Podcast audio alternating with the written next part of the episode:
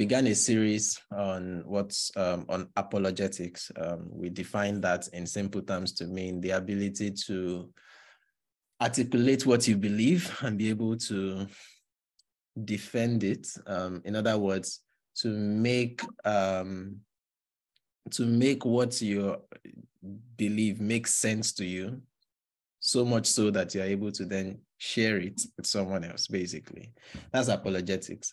Um, and that would mean that, especially in our contemporary world, uh, many of us are, some of us are in the Western world, and even those of us that are not in the Western world are living by Western paradigms. Uh, we've been educated with Western education, and so we tend to think Westernly. And if there's any common denominator uh, for the West at the moment, it's the fact that it's where the West has tended towards post-Christianity, not just post-modernity or modernism, as the case may be. Um, there are more people that don't believe in God in, in the UK than those that claim to believe in God. And even those that claim to believe in God, there are still all sorts of divergent opinions on, as to what that looks like and the kind of things that they believe about God. But story for another day all that to say that we live in a world that is increasingly becoming hostile to being a Christian. As a young person, uh, and by young, I simply mean you have you hopefully have more days to live than the days that you have lived. That's that's one very easy definition of young. You're young if you believe by God's grace that you still have more years to live than the years you've lived already.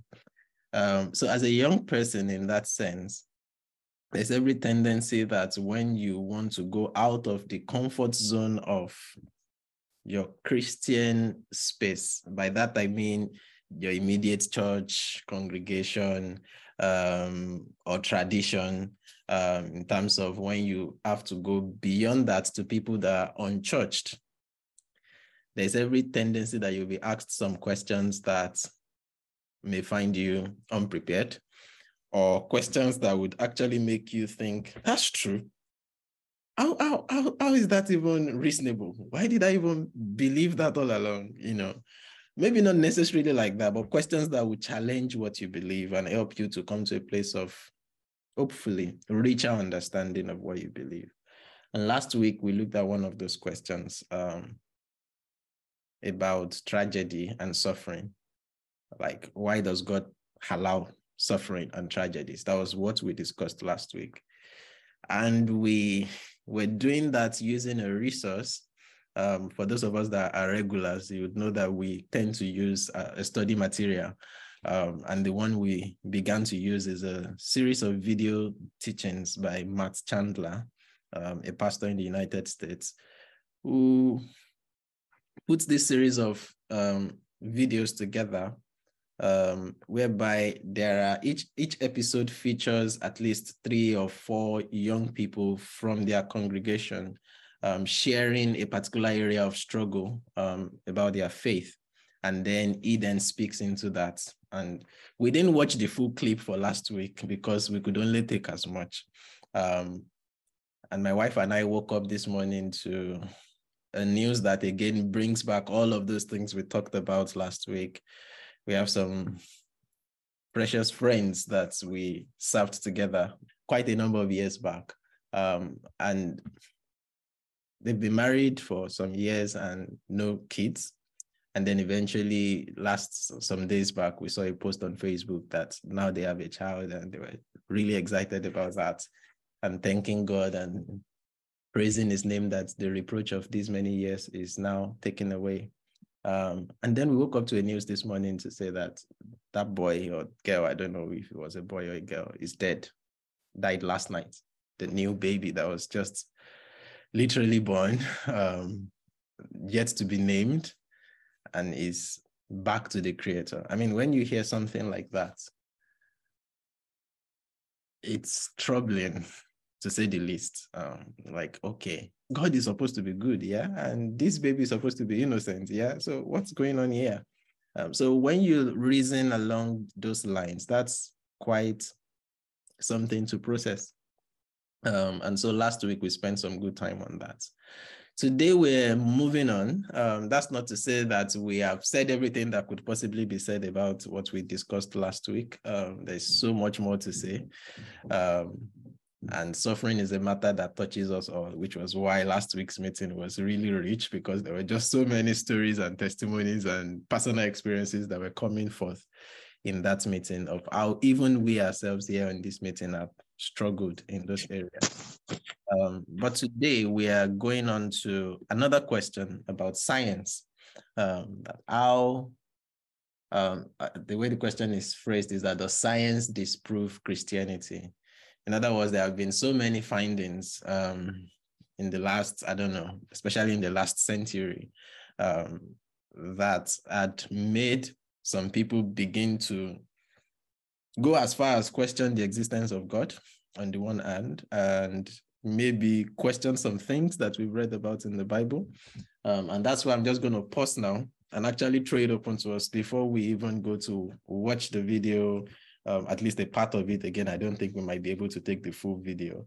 Um, but again, to ask us point blank, what are the things you've possibly come across in the Bible that are just mind boggling vis a vis what you know to be possible, to be realistic, to be true, to be factual, vis a vis what you've been taught in school, what you've been taught in class, um, theories of evolution, for instance, and things like that. Whatever it is, I just want to actually hear um, not necessarily how you've made sense of it, but to first of all state the problems, state the issues, state those puzzling pieces that we've read in the Bible that, yeah, you know, the Bible is true, but this particular passage or this particular story, um, I don't know. Maybe it's just, I don't know, maybe someone just fabricated it up or something like that. Um, I would like to hear our honest um,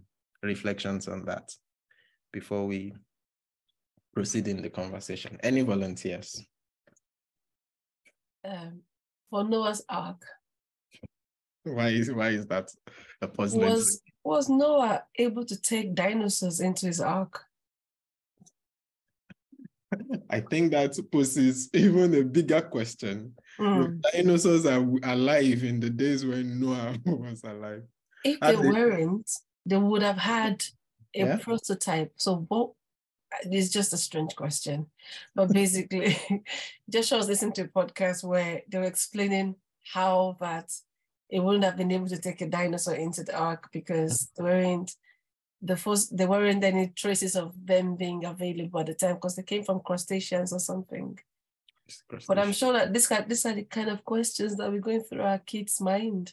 Mm. And sometimes we parents, because of our spirituality, we might fail to address this point, this silly, tiny, how can this be questions? Yeah. Yeah, yeah, yeah. That's that's a very good one. Thank you for spotlighting that. Um, uh, to further complicate that in the manner of speaking, is to put in the context of the fact that if we want to, at least as far as I think um, archaeology has gone, the Bible timeline, the story of the Bible, basically, if you want to go as far back as Adam, the first man, you'll probably be going around 6,000 years to the past. Um, but if you're talking about dinosaurs, we are talking of animals that are supposedly, they've lived like some of them tens of thousands of years, some of them hundreds of thousands of years, some of them millions of years ago. And then the question comes, okay, when exactly was the beginning? When the Bible says, in the beginning, God created the heaven and the earth. And so when he created Adam, was it that that was far down the line, past the days of the dinosaurs? And, you know, that's just to further put things in a little bit more light and more complications. But yeah, any other volunteers? All right, so mine will be um, the crossing of the Red Sea. Mm. Mm. Now, scientifically, let's look at um, the crossing, God dividing the Red Sea. Mm-hmm. Now, if there is a pool mm-hmm. and water fills the pool, and you want to cross over to the other side, mm-hmm. and there's no other way. Mm-hmm. So, did you descend into the pool and then ascended out?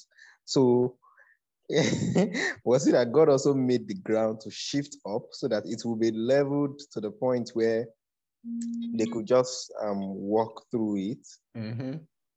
and it, the Bible also says, in a manner, in a manner of speaking, they were baptized um, into the. I don't know. I, I I can't really recall, I think there was a scripture that was saying something like that.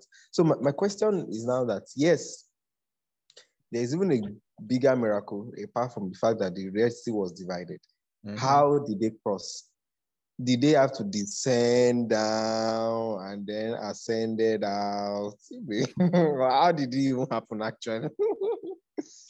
I like, I like that. That's a good one. Yeah, so so that's so that's that's so that's one of those um wonders, seven wonders of the Bible I have. Thank, Thank you, you, very much. Um, I, I, this is not to attempt to answer it, but the way I, I mean, of course, it's puzzling in and of itself that even a sea will split into two and people can walk on dry ground. Um, but I think I, I don't have much of an issue with the part that you've just described because I imagine that if you go to a beach um, you start from the shallow end and then the more you go then the deeper it becomes. So it almost feels like yeah if god dries it and separates it they they are just going gradually and then descend and come out on the other side. It's i don't know. It's in my secondary school mind. It doesn't look too too ambiguous but i i understand and i'm not legitimizing your your puzzle in that sense. Any other volunteers? Um dylan Mm, I don't really have any questions. Okay. I could basically just say what. Okay, go ahead. Uh, yeah, Auntie Anu said about the ark. Yeah, since she did mention it, I find that strange how you fit all those animals into a big bowl. How all that was possible. That's that's right. That's it. Yeah, thank you. I think that's that's that's yeah, a major puzzle for me as well. And for one man and his family, perhaps, to have built something like that, it's just unthinkable. Um, there is a place in the US where there is a prototype of Noah's Ark. And I know that it involved, I don't know how many people, but hundreds or thousands of people were involved in the project and took them years to do. so to think of one family to have been able to construct such a massive ark uh, that could contain literally all the species of animals. I mean, it's just, yeah, another thing that is out there. Thank you very much for that. I think we'll transition now into listening to the first part of the clip. Um, I should mention ahead that in today's video, um, there are about three stories that I can recall at the top of my head. Again, we might not be able to get through all three. The first has to do with miracles in the Bible. And just as we've pointed out a few of those, how could this happen kind of things that people believe today, like with all of the laws that we know, the laws of nature, the laws of science, the law of gravity and whatever. How can water turn to wine? How can Jesus walk on the water? How can, and many other fill in the gaps, how can the sea be split in two for people to walk on dry ground? How can one man and his family construct a huge, a huge boat that would fit in all the animals? Um, how can, I don't know, um, where do we place dinosaurs on the biblical timeline? if indeed Adam was just like 6,000 years ago and dinosaurs were supposed to be, I don't know, thousands of years, hundreds of thousands of years into the past. So those are the kind of questions and puzzles that we have. And the first question is about, or the first story um, is about someone that has such questions. Um, there's a story about a lady that attempted to evangelize in class. Um, I think she's a college age student or maybe middle school, as they call it in the United States. That would be like secondary school slash A levels. What they call college is what most other people will call university um, in other parts of the world. But in any case, she tried evangelizing and got embarrassed to the point where all of her classmates were laughing at her and things like that, calling her names. And she just was really, really embarrassed and couldn't speak up in defense of what she was trying to evangelize about. And the last one is about someone whose dad um, was not um, born again, was not a believer. She was a believer. Her dad wasn't. Um, and living in that kind of tension when you're supposed to honor your father and your mother, but your dad is not into all these you going to youth meetings and stuff like that and always giving you times to be back at home and things like that and you're saying no i think i need to honor god and go to that meeting attend that prayer meeting and things like that how do you navigate that of course all of these things don't comprehensively cover all there is to cover about the issue of science and um, christianity but i think it can give us a good conversation starter I'll stop talking, shift to the video, and let's watch the first story and the reflection that comes after that. Then we'll take a pause and reflect on that. As you're listening to both the guy that is giving this narrative and then the reflection from Matt, Matt Chandler afterwards, if there is anything that comes to your mind, maybe some other questions that come from that, note them down so that when we come back together after the few minutes of the video, we can reflect on that together. Um, here we go. If you can't prove something scientifically or through reason, then can it possibly be true? Like the miracles in the Bible, did they really happen? In this session, Matt Chandler will show us that the Bible and science really aren't at odds with each other, and that having faith doesn't mean you have to blindly accept things. We can have a reasonable faith. We'll hear the struggles of students who are trying to defend their faith but face strong opposition Let's listen to Gabe's story.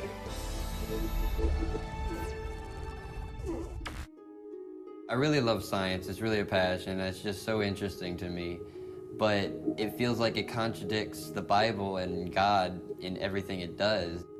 With all the science that I go through, that I listen to, that I learn, that I love, it, it gets hard to actually believe and have faith in God and God's Word the Bible is hard for me to read because of the inaccuracy of science. You know, um, when I see these miracles happening or when I read about them, you know, the different miracles like the loaves and the fish and, you know, parting the Red Sea, all these different things just didn't seem too credible to me. It's hard for me to have faith and believe that it really happened. And then that would that would cause me to hesitate to even pick up my Bible, you know, and just making me think like if I pick this up and read it, you know, what crazy story am I going to read next? I couldn't, you know, clarify what was real and what was not real. And if what was written in the Bible wasn't real, then that would mean God's word is not real, and then that would mean that God might not be real. And that was a big struggle for me. I feel like defending Christianity is a hard thing to do because of that science has verifiable facts and you know, Christianity is based on faith. A lot of my friends, you know, I'm in honors and AP classes. A lot of them may be atheists or have other religions. And I hesitate telling my ideas because of the fear that they might know more than me. And they actually might, you know, get me to fumble on my words and not know what to say. And uh, a lot of things with a lot of my science friends are atheists. And it's really hard to talk to them because they can show me facts upon facts upon facts to get me to quiet down, and it happens quite often. Being such a studious person, I've wanted to like know more and take notes and write down facts and anything that I could, you know, have to know about God. It's just it's just something really hard to do because of the contradictions between science and God. Gabe's story is actually not an unusual one at all. In fact, it happens to most high school students. And, and then, I, I mean, I don't want to scare anybody, but it actually gets worse in college. Uh, there's far more hostility towards what we believe in a college setting, particularly a liberal arts college setting, than there is on a high school campus or a junior high campus. But, but needless to say, this is a really important uh, question that Gabe's wrestling with because it's one that you're going to find hits you in almost every one of your science classes. Now, um, I, I want to be really honest uh, up front that there will always be a bit of mystery and faith in regards to our relationship with God. Now, saying that does not mean that we have a blind faith. And, and what I mean by that is Christianity is historically rooted and, and isn't a blind faith at all. And what I mean by that is we're not crossing our fingers and hoping we're right. Uh, our uh, belief in Jesus Christ, activated by the Holy Spirit, is, is also very much an act of reason. Uh, and that God wants us to love Him not just with emotion and not just with our guts, but actually with our mind. In fact, it's a command in the Bible that we would love the Lord our God with all our heart, mind, and soul. Um, and so I, I want to just lay before you that I do not believe that science and faith are at odds with one another. In fact, I believe they're far more similar than anyone wants to actually uh, be honest about. So I want to try to be honest with you that faith and science have a lot in common. Um, first of all, let, let, me just address miracles. Uh, because usually the argument coming from science is that science has somehow disproved miracles. Now, let, me let me do this. Let, let, me start with why I'm convinced that the miracles in the Bible actually happened. Uh, I, I, don't want to start with the parting of the Red Sea or uh, water turning into wine. For me, it starts with the resurrection of Jesus Christ. And if God can resurrect Jesus Christ from the dead, then the rest of the miracles come in view as being easy for the God of the universe. So let me try to explain why I passionately believe that I can, with reason and intellect, argue the resurrection of Jesus Christ.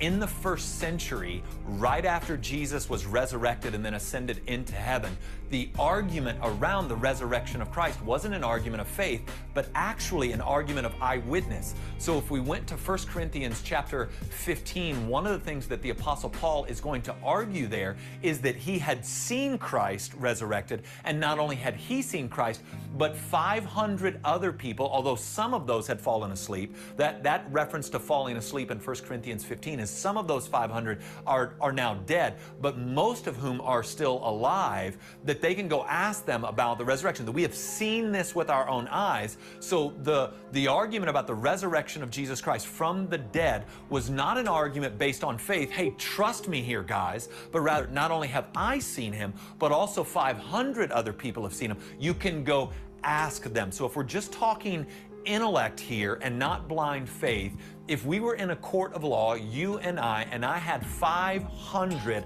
eyewitnesses of an event that testified that this event did occur, and those 500 were willing to lose their life over it, willing to lose their possessions over it, willing to be thrown into prison on the word of their testimony, willing to be killed on the word of the testimony. A court of law, even in this day and age, would overwhelmingly rule that this event actually happened. And so the resurrection of Jesus Christ is testified in the first century by eyewitnesses, not by blind acts of faith. And then what you have following that is the testimony of those who walked with those eyewitnesses. And so, if God can raise Jesus Christ from the dead, then the rest of the miracles in Scripture uh, are much easier to go, well, of course He can do those things. Now, if we step away from really the biblical arguments, if we step away from the fact that in the Scriptures themselves say that this is what happened,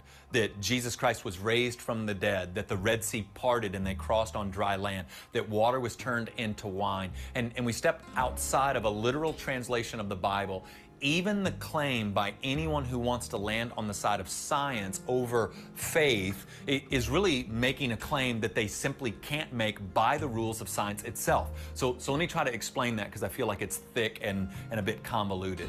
Um, the scientists make declarations of truth based around a scientific theory. So they see something occur in nature, they create a theory about or a hypothesis about how that occurs, and they set out to see if they're right. And if they're right, that can be duplicated over and over and over again. And so if we take boiling water, at some point, someone noticed that at a certain temperature, at a certain degree, water began to boil. So there was a theory that, okay, the heat is making the water boil. And so they began to actively test out how hot water has to get before it boils. But there's a natural cause for the water boiling. Now, a miracle by definition is outside of natural causes. So there is no natural cause that's going to make the Red Sea part. There is no natural cause that turns water into wine. By definition of miracle, there is no natural cause that creates the miracle. Something's occurring outside of natural law that makes that occur. Does that bring any perspective? Was that helpful? Was that even more complicating? Um, yeah, I'm just trying to get a vibe of what's going on in our minds um, vis-a-vis the subjects before us. There's a bit of clarification in the sense that it's asking us to move from those questions mm-hmm. to one question, which is how can Jesus be crucified and how could he have risen again? Mm-hmm. So if we were able to say yes, if we're able to factually say he did do that, uh-huh. and the lesser miracles and the things we're still arguing about uh-huh. won't be too much for him who, resurrect, who resurrected to have done. Because if he's truly God, then the Red Sea did part. Whether they had to grow under, like Rodam Larry was saying, or whether the land filled up and they walked on it, it happened. And, and and I think this is why um, God in the Old Testament, and I, I, read it in the New Testament as well, why kept telling the Israelites to keep telling their kids the stories over and over so that they don't forget it. Because mm. imagine without TV, no social media, you can't just post on your Facebook, oh, like this is what I this is what I've seen. And we know that the more story travel from, I think, I don't know, the more they travel, even within a day, the the variation you get in the in the story or the that's right. the more it loses its authenticity authenticity. Authenticity. Originality. So so I, I think the reason we don't have the details on how like the animals that went into the ark or the actual what happened during the red sea out the wave maybe the waves parted and the, the dry land was already there. Maybe that's why we don't have the core details but if we believe in the reason Jesus, mm. then we believe in his power to do all those things. Thank you very much. That's that's an helpful way to further articulate it. Um, any other person want to share? Maybe a question that came up in listening to that, or an answer that you got for a question you've had, so to speak. Go on, Larry. you saw me on mute. Yeah. I was so actually to call you. So since you were one of those that commented before we listened to the video, now let's listen to your thoughts afterwards. Yeah. Yes, it's interesting. Thank you, sir. It's interesting that that was the first example that you mentioned, parting of the Red Sea, and then yeah, yeah, yeah. The, the question I would have, I would that came up as a follow up to some of the things that he was sharing was that does intellectualism um, or reason mm-hmm. does it complement or conflict with our faith? Mm. Because like the example of the college student was given that he, mm-hmm. he is in a kind of a class where many of his classmates are atheists. Uh, yes, are atheists. They don't even believe in God, and he's having that pool to share with them, but he's not so confident about his ability to do that. Mm-hmm. So at that point, are we to submit ourselves to the intellectualism level of somebody like um, Ravi Zacharias, or do we go for um, the faith and power system of um, what's the name of this man? This um, life, lifestyle Christianity. I've forgotten his name just now. Uh, is is like is like a power witness um, person Okay. That you know, he can just approach you, and then the Holy Spirit will minister to him things mm-hmm. very personal about you, mm-hmm. and then he will tell you this, oh, this, and, and he will pray for you, and you will see the miracle instantly. Like mm-hmm. you won't even have to, you yourself, you will believe that. So there's so there's the pull between the two. Mm. That is it. Are we? Are we? Are we? Because one way or the other, God loves those guys that are that are a little bit confused about or not so clear or want more verifiable facts for them to actually come to embrace the truth. Mm. And I also like the fact that um, uh, uh, the fact that um, the the author brought us to the centrality of Christ because the Word of God mm-hmm. is one of the bases of why we even believe. Yeah. Christ. So if everything can be drawn to that. Um, let's come back to who and why the word was written. Abi, in beginning was the word, the word of God, and the word was God. So mm-hmm. Christ actually the, the baseline mm-hmm. for everything we believe in is mm-hmm. the word of God. If we can believe that he actually resurrected, not just based on those extra hassle. Mm-hmm. That's what I wanted to share. Thank you. Thank you very much. Beautiful, beautiful thoughts. And just to further consolidate that point that he was making, um, because if I were to be an atheist, and thank God I'm not, but if I if I were to be one, my counter argument to that point would be that, yeah, you can come and tell me that and quote First Corinthians 15, but in the first instance, I don't even believe that book. I don't believe the authority of the book you're quoting from. Um, and that's that's where I then thought to add the fact that the the case when it comes to the resurrection of Jesus Christ, it's not just um, the sources that we have is not just the Bible. There were many people that were writing prolifically in the first century that had nothing to do with the Christianity itself, but they were also, as it were, validating many of the claims that we have in in in in, in the Bible. Um, one of the most notable ones would be a man by the name Josephus.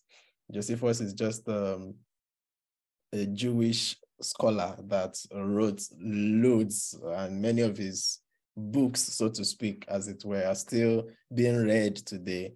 Um, he's not writing, quote unquote, in defense of Christianity. He himself is not writing from that perspective, but there were very many of um, the things he wrote about that were just a matter of by narrating history, he's talking about Pilate, he's talking about Jesus, he's talking about um, the people of the way that we saw as the church was spreading in the book of Acts and things like that. And he's not talking, as it were, uh, in a way to support, it's just like a secular writer that is writing about what is happening in town. Um, but very many of the things he's saying that is happening in town, uh, you find them again and again um, confirming what we have in scripture. So when Matt Chandler is citing this First Corinthians passage where Paul is pointing us back to these 500 witnesses. I'm saying it's not even just only those 500 witnesses because you could question that where are the 500? You are only talking about some 500 people because Paul said so. And of course, Paul will say so because it's part of this cult or whatever that is. Uh, but there are many other sources outside of the Bible um, in the first century that also validates that. So I just thought so to add that layer to it. Um, yeah. Any other thoughts? Any other questions before? Maybe we'll take one more um, in that video. I just like the I like the part they he ended with with the with the fact that um, science mm-hmm. they always have to test, yeah, to get yeah. a fact. Yeah. Um, anything we want to do is either you carry out a survey or suddenly it happens and you just oh this thing happens let me see how it happened so mm. there's always a test to it mm. and the fact that a miracle there's no test to it there's no it's not it's there's no nature how did you like i forgot the way he said natural it causes yeah there's no natural cause so mm-hmm. it's a mystery mm. and that's the beauty that's mm. the intimacy so I just love that part, the way he said, and it's something to take and also use that to um, to speak about it when it, when someone asks us about mm. such thing. Yeah, mm. it's so it's explanatory, like yeah, clear kind of. Thank you. Thank you very much for that. Um, yeah. As I was listening to that, I don't know, I, I think I have a very funny mind, but I literally could remember what we were taught in my first year in secondary school, first year in high school about the scientific process. And our teacher then gave us six things. And those six things came back to me as though I just read them today that scientists observe, they hypothesize, they experimentize, they record, they classify, and then they conclude. in other words, they start observing, oh, that's this is happening, and then they make an hypothesis. Hypothesis is basically just a guess that maybe this is what is happening by what we can observe, and then they ex- make experiments. They experimentize to confirm their hypothesis or disprove their hypothesis. And then they record their results. And from what they are recording, by the time they look at it, they start making some classifications. Okay, maybe this belongs here and that belongs there. And at the end of the day, they're able to conclude with a theory um, in that sense. Uh, that's, that's, Thank you, sir. Thank you too. because most times when you do like projects in school, yeah. most of our dissertation and things, and you read all these um, like other people dissertation, like P, mm-hmm. um, all these journals and all that. Mm-hmm. You see that everything is based on the final result is based on some expertise coming together to make the decision. Yeah. And you realize that sometimes you find out these things and you will and that's the beauty, that's what they want to see in school to even give you more marks. They yeah. want you to argue that what they have said is nonsense and why you think it's nonsense mm-hmm. and why you think, okay, you believe what they have said. Mm. So it's just that's uh, critical analysis. well done. Um, any other thoughts before we maybe take on the case of the that tried evangelizing and got embarrassed?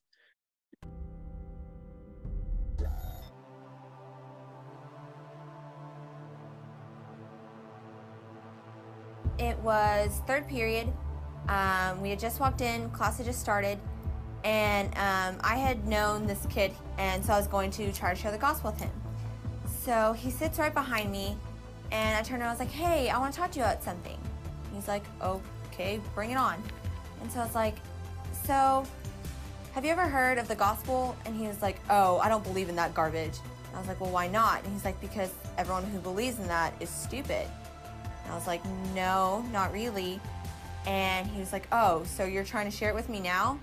And I was like, yeah, because I know that you don't really, I mean, I've heard that you don't do the right things and I'm just trying to help you. And then he stood up and he was like, why are you being so stupid? He's like, how can you believe the lies? And I said, what lies are you talking about? I mean, it says perfectly in the Bible that these aren't lies. Like, it's this isn't stupid. The kid just got up and he started calling me name after name. He was cursing at me. He was calling me a prude. He was calling me a hypocrite. He was calling me judgmental. He was making me feel awful about myself. And I felt like nobody was there to help me. Like even my friends were in the, that were in the class were laughing at me. They didn't even stand up to help me. I just felt awful. Like I hated being calling the, being called those names. So I just sat there and I felt defenseless and alone. And I just sat there and I didn't say anything the rest of the class while people still snickered after the teacher finally calmed, calmed them down. And I just sat there and after class he was like, yeah, you can't say anything now. And that's when I was like, okay, I just shouldn't have said anything. This is not, like I shouldn't ever try to do this again. I definitely did not feel prepared um, because he asked for proof and I didn't know what to say. My mind totally went blank and I was completely helpless. My heart was hurting because I was being called all these names. I definitely felt that that's probably how every time was going to be if I shared the gospel.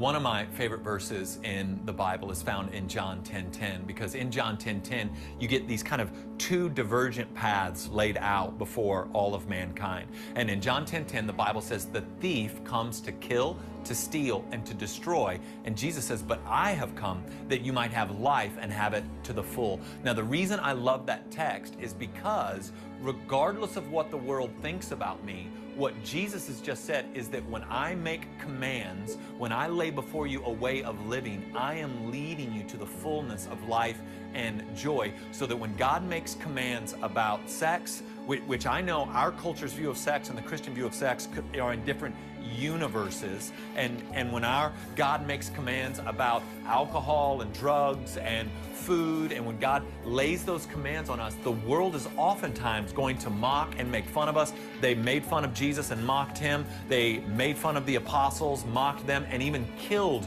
some of them. And so it's not a new thing here with Ashley, and I know in my own life with other people, it's not uncommon for us to feel foolish, foolish, and ill equipped to share the gospel with people in a way that they are hungry for it and believe it and ask more questions about it. And more times than not, we just feel foolish and powerless. And, and the reason I wanted to start with John 10 10 there is because really when we line ourselves up with how God has asked us to live, the Bible promises us that we'll be a light in the darkness, that, that we will be like a little candle in the middle of a sea of darkness, and that people will be drawn to that. And what I want to lay before you is that that when all's said and done, it's God and God alone that saves. And so, what we need to do more than we need to be um, great apologists, more than we need to understand every religion in the world, and more than we need to understand all the answers to everybody's question, is we need to perpetually lay before people the work of Jesus Christ in his life, death, and resurrection. And we need to live lives of obedience that draw men and women, young men and young women, to the message of hope that's found in Christ and in Christ alone. And so I want to be honest with you. There are going to be people that make it their aim and their goal to make you feel foolish, to make you feel stupid, to make you feel ignorant, to make you feel like you don't have a clue. And what I want you to do is cling fast to the person and work of Jesus Christ and continue to herald the good news about Jesus. Jesus even told his disciples that they would go into cities where the entire city, the entire town would reject them, and he told them to wipe the dust off their feet and to turn that town over to God. And so preach the gospel to anyone who will listen and trust God with the results. It's God and God alone who could save. I want to take that burden off of you to be the one that saves people. You, you can't. The message of the cross is foolishness to those who are perishing, but to those who are being saved, it's the aroma of life. And so I want you to put your hope in the Holy Spirit's power to convert and not on your power to convince.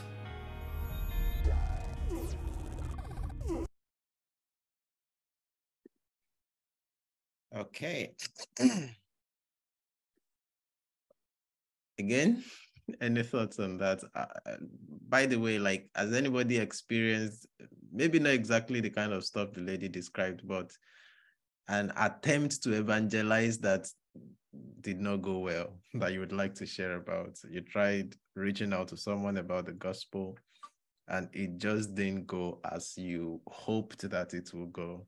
Um, it would be nice to actually hear a couple other versions of what that could look like and then of course general comments about the video about the lady situation and the response that matt gives to that. I don't go for it. I haven't actually experienced the rejection. Okay. It's the mean look on their faces that scares me away like as you're approaching them when i was in nigeria those aunties as you're approaching them the way they look at you up and down as though with a big skirt and everything I would just turn as I'm not going to their area, I'm going somewhere else and go away. Like I find it easier to preach to like homeless, people that look homeless, people I know have a certain bit of control over, so to say. Mm-hmm. But the, the girl was quite bold. Mm-hmm. She saw a guy misbehaving and felt she knows something that would be able to help him. And she came, she took the gospel based on that problem, not just like she addressed the problem she has seen, which is mm-hmm. which I'm as an aside, which I'm learning is a, is a is a very good evangelical tool. Mm-hmm. Yeah, it's it's very very very wise. I'll hand over to Bro Stephen. Thank you, Stephen. Over to you, Okay, the first one would be back then in Nigeria when I was like trying to do, you know, in, in FUTA, there was this, um, okay, I think most schools like you have been told to do morning cry, like just to evangelize and also, you know, very early in the morning you move around and start sharing the gospel of the Lord and, and, and you hope that someone will be touched. So for me, there was this morning, I was just passing through one area of, of, of school and around 5 or 6 a.m., I, I didn't expect people to be awake. At least they shouldn't be outside at that time. Then there was this old woman of the house. And, you know, like, she shouted the way she shouted on me. I was very scared, so I had to just come back and use a different way. I was like, no, I, I, wasn't, expecting this, so it was really very humbling. Then, so that was the first one. Then the second one would be, you know, in Turkey where um, it's a it's a region where you know there's a mixture of a lot of you know the west and the east, so you get to hear about a lot of things. So an average um, folk has at least a fair knowledge to about Christianity, about Muslim Islam, about you know, Hindu, like they, they know a lot. So it would be that you know certain Christians, the for example, it's not everybody that is aware, that is aware of um, the number of children that uh, Abraham had. So if you are trying to engage uh, probably an average Turk and is, is, is trying to tell you that, oh, um, oh, do you know how many children um, Abraham had and you have no clue? So it can be very embarrassing. And you're like, no, he had one. He had, he had one. Like, no, no, no, go and read your Bible. He has like five, about five. Like five? Oh, so it, it can be amazing. Mm, thank you very much for those two experiences that what we could definitely relate with. Um, Roshegun, over to you. Good evening, everyone, again. Okay, so my experience, not really rejecting actually. I think I was sharing in the bus a few weeks ago, sharing the gospel, and then there was a woman sitting at, I think, at my back, but I could see, maybe from my reaction from the um, driver's um, mirror, that she was just not receptive and all that. So I finished sharing and all that. So I, I don't know if she was telling me to give uh, help her give grab money or something, but she sharp provoked me. And normally I was I wanted to vent and be annoyed and I just that I, I just finished sharing the news, the, the gospel, so I had to calm down and, and, and behave myself, you know. And then the, I think that's the bad part anyway. There was the guy was even sharing the gospel, and then that was he was he was I think he was playing music or was just being very talkative all through the journey, just yeah. engaging um commuter. Of course, he should collect money and all that, but he was just not listening and all that. So, uh, but I gave him money for my tea fare, and then when we got to the bus stop, he gave my money back. I was surprised. he said, thank you for sharing. So I was like, in my mind, I felt this guy wasn't listening. He wasn't, why, why is he returning my money back to me and all that, you know? And, and then I, I felt encouraged anyway. But I feel that for the gospel, for me, focal point was, I, I, I don't know, it was um, Jesus, Jesus, was saying that um, no man can come to him except God draws draws the person. So I feel that our own part is that we should just do the work of planting, you know. Oftentimes, um, people get saved probably during a, a lot of efforts culminates to that salvation. It That's could right. be maybe reading a, a, blog post, um, a flyer, the preacher on radio, the preacher on TV. Somehow, someday, those seeds will grow. But if you are if you are maybe shy or because of rejection, we don't plant those seeds. Uh, it will be a fault on our on our own end. So I pray that God help us in the name of Jesus. So I, I, I think I should just stop there, Sha. Yeah, thank you. Thank you. Thank you very much. Very very helpful example um, and and testimony as well. Um, okay, Sister Ife, before I make my comments. I just thought about one of my flatmates mm. um, around 2017, I think, and I was talking to him about um, God. We're just gisting in the house, and he was like, How can I worship a jealous God? And mm. the thing just hits me like, okay then I, I i thought I, I had to just pause like okay why is god actually jealous then i thought about it and then i told him i said because he's a loving father so he doesn't want you to serve someone else yeah you should mm. serve him alone because he created you yeah so I, I just said it one way like that it was like that doesn't still make sense to him he doesn't think a God that is powerful, he has it all. Mm. Why should he then be jealous? Mm. So because of that, he doesn't think he can serve God. Mm. That's that's an interesting one. You'll be surprised that the one-liners that different people hold on to and that they pull out when someone wants to, you know, um, reach out to them with the gospel. but I, I really like the example, excuse me, um, that that um, Bro Shagun gave. Um, I think sometimes we get we seem to have an ideal picture of evangelism in our mind, which is the kind where you approach someone, you tell them, Can I share the gospel with you? And then you speak with them for some few minutes and they are perfectly receptive. And can I pray for you? And you lead them in the sinner's prayer and you come back and shout, Yes, I want someone to crash today. Um, and that's not impossible uh, scenario to play out. That would happen sometimes. Um, but I think that the the understanding we must have on the one hand is one, and I think this is also part of what Matt Chandler is saying. The chief actor in evangelism, or you could use the word mission, is God Himself.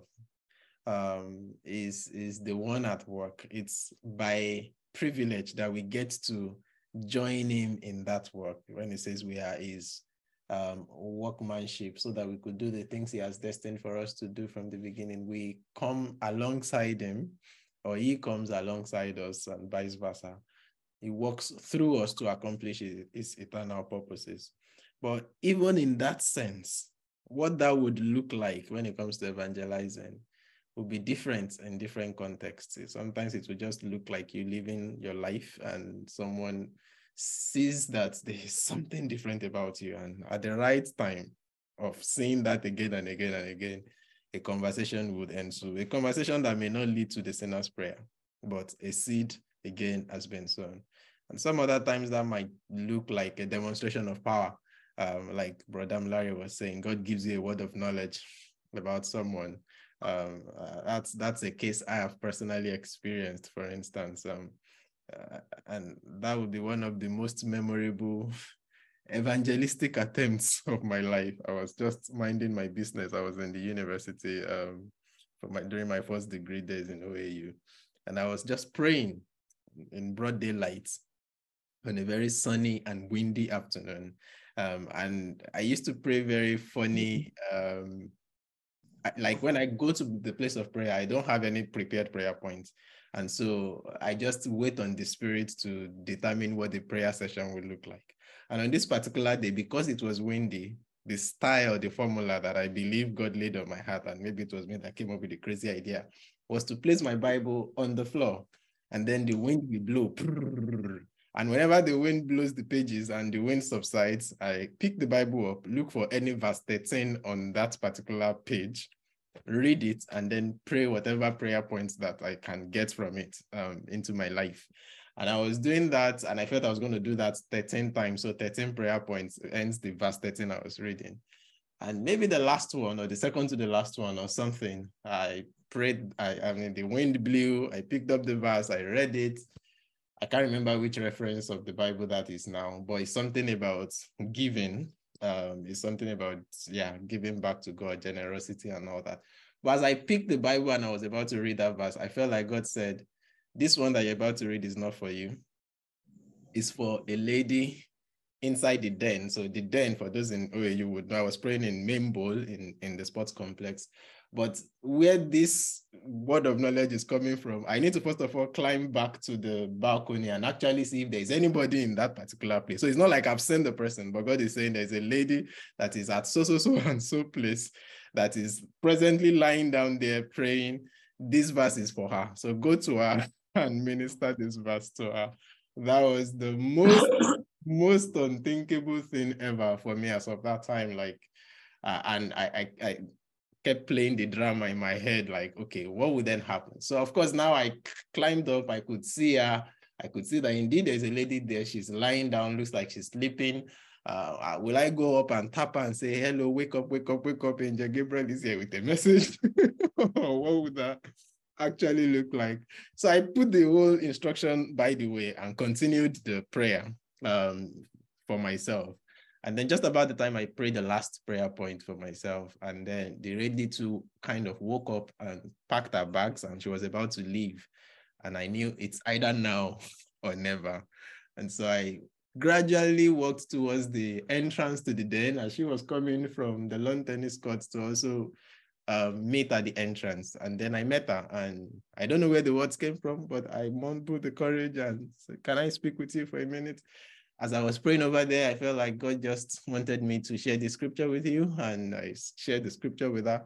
And um, yeah, and that was it. I mean, in the first instance, anybody that will come into the den to pray by implication is a Christian already. It's not like the person is unsaved. And so when I shared the message, she broke down into tears. I was like, okay, so what do you do next now? and I was waiting on the Spirit for more and more instruction. But it, it, turned out that she actually came to that den to pray um, or to cry, really, because she had literally just seen a result and she failed. And that was like maybe our fourth failure um, in the space of, I don't know, one or two weeks, which means she's repeating a whole year and having an extra year, and her GP is nothing to write home about. And she's just overwhelmed about the whole thing. And when she began to share that, then I began to see this the tangents to what God was saying by the scripture He gave me to go and say to her to say, uh, this might be countercultural, but I believe God is saying, give me some time, be generous, spend some time with me um, and you would see how it makes sense of your life. Of course, um, on and off till she left OAU, I think once in a while she would reach out to say hello and all that. I knew she eventually got over the whole saga and she went through, she graduated, she did well at the end of the day. Um, and that was because she responded to that word of knowledge, basically. So sometimes it would it would look like that. It would look like God giving you a word for someone and with a kairos moment, an opportunity that you just know this moment is pregnant with this opportunity. Is either do God gets the glory or I don't, and you know, any other thing happens. And of course, there have been other times that I would do that, the same scenario, and get embarrassed for doing it. And I I remember someone talking back and say, hey, hey, hey, don't give me that rubbish. They've come again all these brothers that will be seeing vision. I am the, I am a prophet to myself. Don't come and tell me anything from God. and of course, yeah, I I gladly just shrugged that off and went on. I felt bad for it for quite maybe a couple of days or something, but you get over it. Once you know that it's not about you, it's about the one that is sending you, the one that has sent us all to go ye into the world and make disciples of of nations. Sorry, I've ranted for too long, but yeah, hopefully that there's something helpful somewhere in there.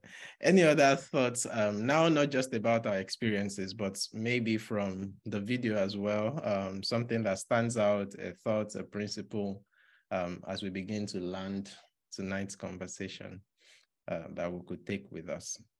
Neto, go Hi. on. Hi, Neto. Good evening, sir. So, um, what I learned um is this: when someone asks me, um, I should prove that God exists. Yeah. I'll simply tell them, okay, prove to me that God doesn't exist as well.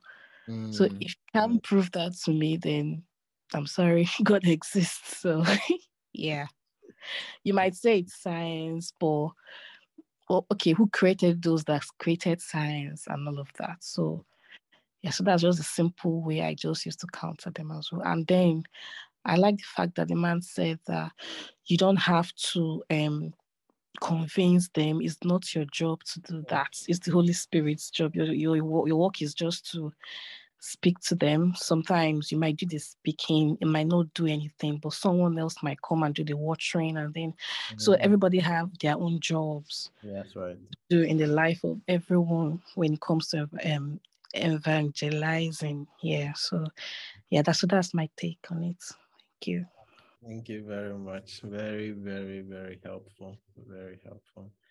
Um, just before we pray, um, I think a concluding thought from me would be to to just spotlight the fact that we're going to face more and more and more of these kind of issues, um, especially the more secularized our world become uh, especially for those of us living in the West. It's there is going to be more and more assault on Christianity and by extension on Christians. Um, and that would mean that we should be prepared to be persecuted, be prepared to suffer, quote unquote, um, for what you believe. Uh, but at the same time, be prepared to do what we are meant to be doing anyway, which is just to shine our light um, in the midst of a very, a very dark world. Um, that said, I think one other thing that will be very instructive and helpful for us is to maintain the posture of a student And so if someone says something that, okay, someone asks you, why is your God jealous? um, and indeed, maybe at the moment you don't have a response, then I would expect that you would take that up and be like, okay, how do I process this? What would be a better way to respond to this if I'm encountering that question again um, from some other angles and things like that? Um, and that kind of study can look like different things. I think it's always helpful when there are multiple voices speaking into issues like that and brainstorming about it together. So thank God for a platform like this where you can bring something like that up and let's let's talk about it, let's reason about it together.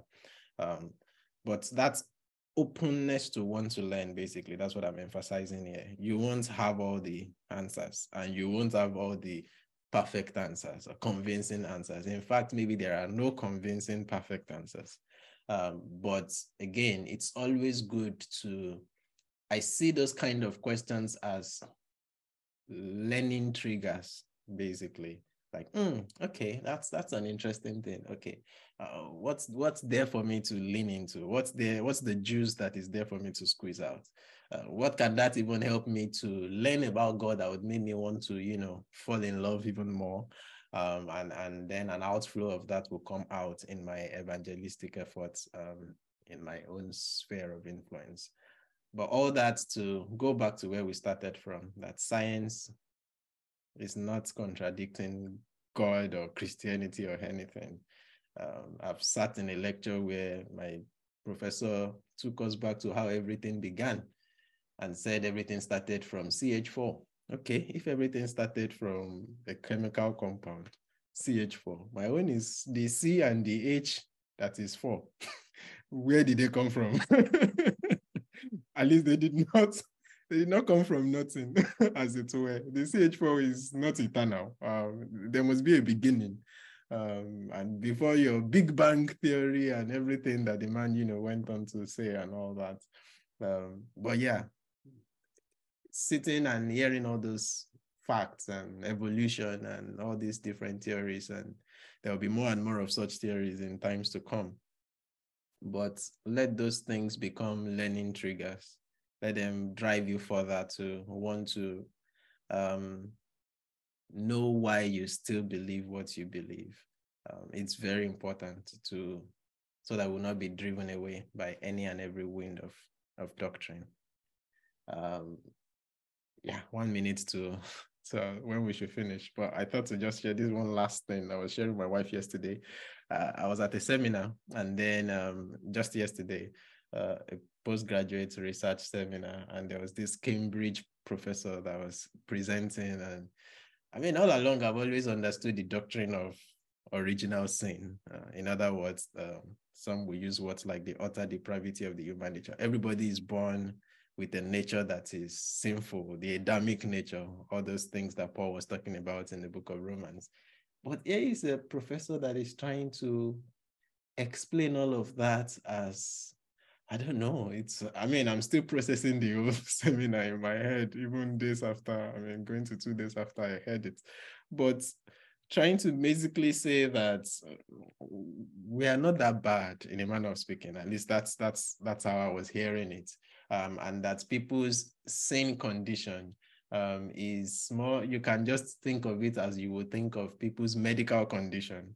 Um, the same way someone is that is um, suffering from depression is not his fault or it's not our fault. Uh, and there needs to be some voluntariness to, I mean, just all manner of principles and thoughts and suggestions and propositions. And I was just there and I was just wondering, okay, Okay, okay. Just keep turning the Bible upside down, inside out, and all of that. And you see very more knowledgeable people than you nodding along and asking questions and brainstorming. Um, uh, but yeah, when people then bring in this whole science thing into the study of God's word in a very scientific and philosophical manner that is devoid of the spirit, that's another challenge that some of us would also have to to wrestle with. And that's not to say that everything the person said, there is nothing to take away from it. But it just means that at least I know that I have a rooted um, a firm roots, as it were, uh, that that that is able to help me then begin to process this kind of thoughts without being uprooted from where I'm rooted in. And that can only come from a personal, intentional, consistent exposure to God's word. And that's what I will leave us with. Take the Bible as your personal resource material, a love letter from your father to you that you want to read again and again um, and read it in different ways and read it from different perspectives.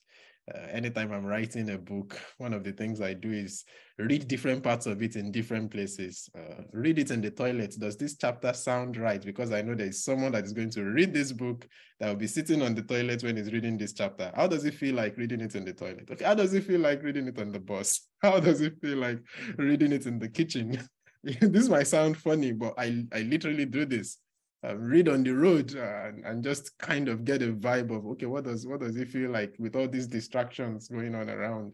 Um, read the bible like that. Read the bible like you know it's meant for you because it is um, and that the words therein are inspired because they are and then see what he how those words can begin to shape your life to increasing degrees of christ likeness and the joy that comes from that, oh my world, knows no bound. I'll leave it with us um, on that point, and then we'll just say a word of prayer together as we close. Father, we thank you because because you're big, you're deep, and to be candid, you're incomprehensible the mere fact that we could claim to know you is only because you've intentionally come down so much to our level to the point where we can begin to feel like we know you.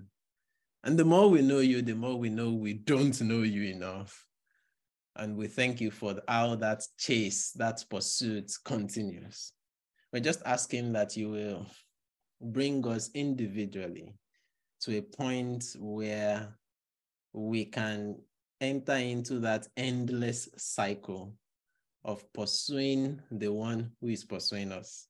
In other words, wanting to lay hold on the one who has laid hold on us, wanting to know the one who knows us deeply and intimately.